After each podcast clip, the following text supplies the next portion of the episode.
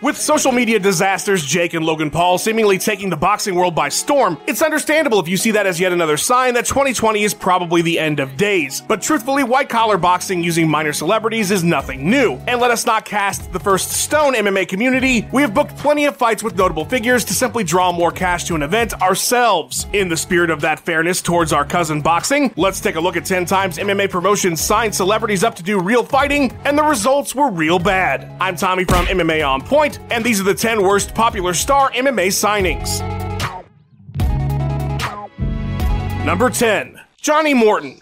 You always hear fans argue that if a truly elite athlete in the NFL ever chose to do MMA, it would be over because they're so superior physically, there's no way that anybody would be able to handle them. And while Greg Hardy may or may not prove the full potential of an NFL star in the sport, Johnny Morton didn't do much to help the argument in 2007. The All-American out of USC was drafted in the first round and played in the league for nearly a decade, scoring 43 touchdowns with 624 receptions. 2 years after his stint in the NFL, Morton participated in the K1 Dynamite USA event, the same one that saw the debut of Brock Lesnar in mixed martial arts. Why, he's quite a big boy. Morton's bout with Bernard Akai kicked off the pay-per-view. Akai had black belts in Taekwondo and Judo, with one pro bout under his belt. Morton came out firing, doing his best young Vitor impression before shooting hard on a takedown attempt. Once his opponent got his feet back under him, though, it was a single right hand that ended the show. Out cold. Thanks for trying mixed martial arts. I know this may come as a surprise to you, but Johnny had elevated testosterone levels and tested positive post-fight for anabolic steroids. What a surprise. Morton called it an MMA career after just 38 seconds.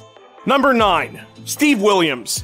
Dr. Death Steve Williams was what they called in the pro wrestling business a real shooter, someone you didn't want to get into a real fight with, and to be fair, he had some bona fides. Williams was a four-time All-American wrestler and finished in the top 6 every year he competed, in addition to playing guard for the Oklahoma Sooners before being selected to play in the ill-fated but star-filled USFL as a professional in 1983. By any standard, a pretty badass guy. My guess is, though, you only know his name because he's that guy who was supposed to win the WWF Brawl for All and lost. Yes, in 1998, at the height of the Attitude Era, the WWF thought it would be a good idea to have wrestlers participate in a shoot-fighting tournament, and Dr. Death was famously KO'd in the quarterfinals by the eventual winner Bart Gunn. I say winner, but for his efforts, he got viciously knocked out by Butterbean at WrestleMania 15. You got knocked the fuck out! Now, what does this have to do with our list? Well, Dr. Death fought one other time in a sanctioned bout, and that was at K1 Beast 2004 against Alexey Ignashov, an accomplished kickboxer. How on earth the poor doctor found himself in this situation, I do not know. Well, actually, I do. He was a big-name draw in Japan during his wrestling career. 22 seconds of knees, a soccer kick, and then a shove was enough for the referee to call it. Steve Williams never fought again.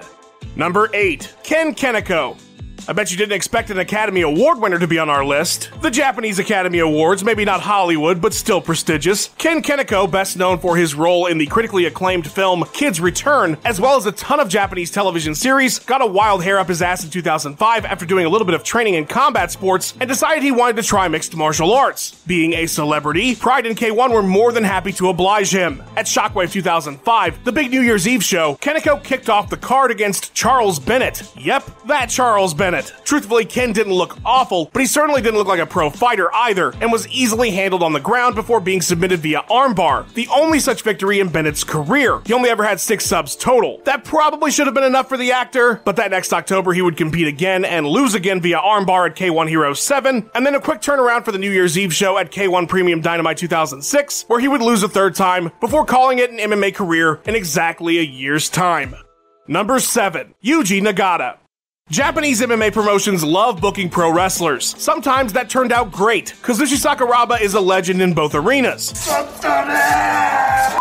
Nobuhiko Takada, while by no stretch of the imagination a great fighter, without his rivalry with Hixson Gracie, Pride FC would never have been formed. And while plenty of strong catch wrestlers have entered the sport and been successful, Yuji Nagata is a particularly interesting example for our list. By all accounts, Nagata is a certified Japanese pro wrestling legend, a 2-time IWGP heavyweight champion, world heavyweight champion, and GHC heavyweight champion. He's the only wrestler to have ever won the 3 major singles tournaments in Japanese pro wrestling. The dude is a star, and while he had some AMI wrestling background in his youth, there isn't exactly a great argument for why he was fighting 2 of the best heavyweights of a generation in his only professional MMA bouts. And yet that's exactly what happened. At Inoki Bumbaye 2001 and 2003, Yuji fought Mirko Cro Cop and Fedor Emelianenko. talk about some mismatches. Nagata would get left leg cemeteried by Cro Cop in just 21 seconds, no surprise there. The most interesting thing about the Fedor fight is that Bruce Buffer is announcing it, and he calls Fedor the former Pride champion in 2003. What kind of future shit is going on in Japan? The fight lasted every bit of a minute. The Last Emperor looked like a shark tearing apart a seal. Nagata was inducted into the Wrestling Observer Newsletter Hall of Fame in 2018, but not for those two fights.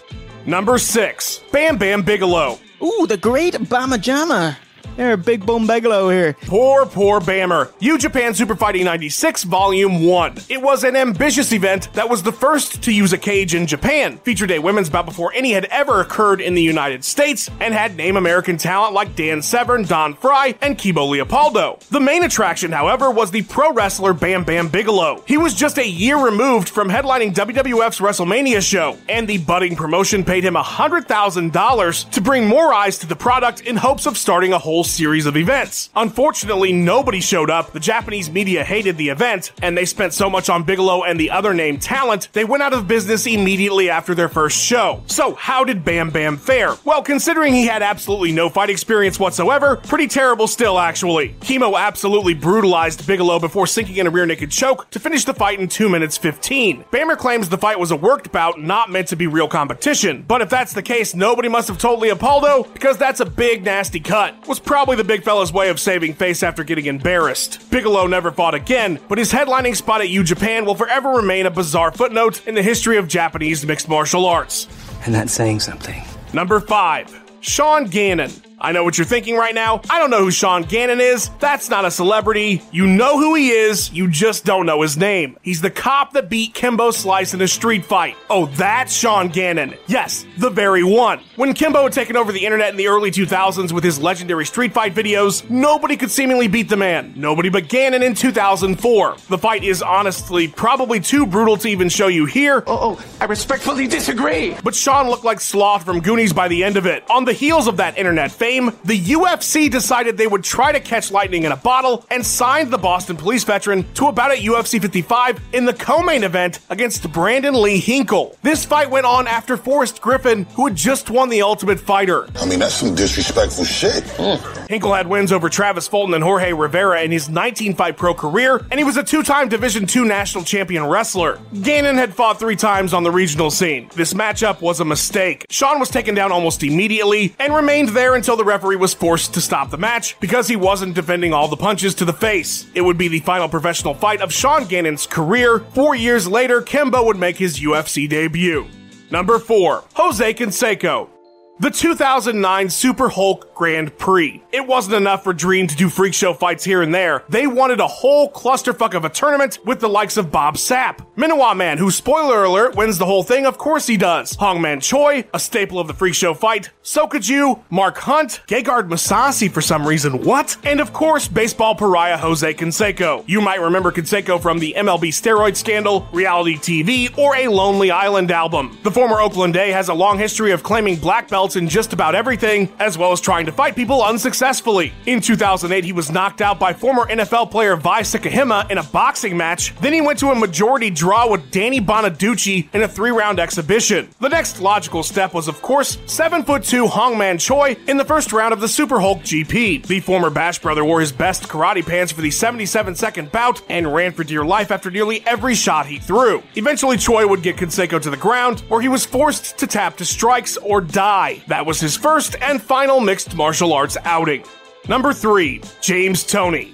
From 1991 to 1994, James Toney was one of the most accomplished boxers on the planet. He was the IBF and lineal middleweight champion. He was the IBF super middleweight champion. In 2003, he was the IBF cruiserweight champion and fought 2 times for world heavyweight titles in the early 2000s. 5 years later, at 42 years old, he would compete in his first ever MMA bout against 5-time UFC champion Randy Couture. Now look, don't get me wrong, Toney was absolutely an elite boxer, and even at 42, I have no doubt he was capable of knocking out Randy Couture or any other other heavyweight for that matter. But there's a reason Floyd Mayweather is never going to take Conor up on that offer to fight in the cage. Boxers box. They don't kick, they don't wrestle, they don't grapple. Had Tony fought a lesser opponent, his inclusion on a UFC card might have made more sense, but not against one of the all-time greats the sport has ever had. A Hall of Famer with an Olympic wrestling pedigree. Dana White and everybody else knew exactly what was going to happen. James has said in interviews since, he did train the other aspects of the sport, but he knew his only chance was a quick knockout. A quick knockout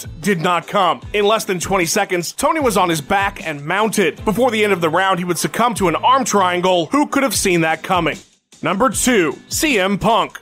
Just when they think they've got the answers, I changed professions. CM Punk was the biggest star in pro wrestling when he took his ball and went home in 2014. Later that year at a pay-per-view event, it was announced that Punk, aka Phil Brooks, had signed a multi-fight deal with the UFC. The CM Punk experiment was born to backlash from fighters and fans alike. This guy with zero experience gets a pay-per-view slot in his mid-30s after more than a decade of getting his body wrecked in pro wrestling? Yes. And because of his inclusion, that initial event, UFC 203, would see nearly double the buys. The only reason he's not number one on this list. The UFC let Punk lay low for years after the announcement so he could focus on training full-time at Rufus Sport. By all accounts, he took things very seriously leading up to his debut against Mickey Gall, a 24-year-old up-and-comer with only 2 pro fights. Despite his effort, this was a massive mismatch. Brooks was slaughtered in his first outing, being beaten down and finished with a rear naked choke in just over 2 minutes. Nearly 2 years later, Punk would return at UFC 225 to take on sometimes fighter, sometimes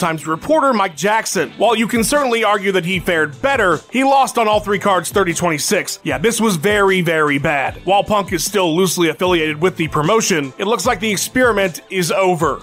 Number 1, Dada 5000. The fact that there are 2 entries on this list who were specifically hired solely because of Kimbo Slice should really tell you the influence that man had in his short time in the sport. It's 2016, Kimbo had returned to MMA the year prior to settle his score with Ken Shamrock at Bellator 138. It did massive ratings. So of course, the promotion wanted Slice in another fight. But who? Who could be the opponent that would draw just as Shamrock did? Enter Dada 5000, the subject of a recent popular documentary called Dogfight, who claimed beef with Kimbo from their street fighting days. 5000 was on the come-up and alleges Slice and his manager made sure he didn't get the fame he deserved. They deny the story, but it makes for a solid Bellator co-main event, doesn't it? No, it doesn't, though, really. So you're not you're not really thinking this through. Dada would be forced to cut a massive amount of weight heading into the fight, causing his body to be a complete wreck. After a surprising amount of grappling, the 2 street legends were absolutely exhausted and spent the rest of the fight winging ineffective shots at each other until 5000 literally just collapsed from exhaustion. According to Dada, he nearly died and spent 2 weeks in the hospital following the bout. The fight would be ruled a no contest after Kimbo popped for steroids, a fitting end to this debacle that set MMA back at least 6 years.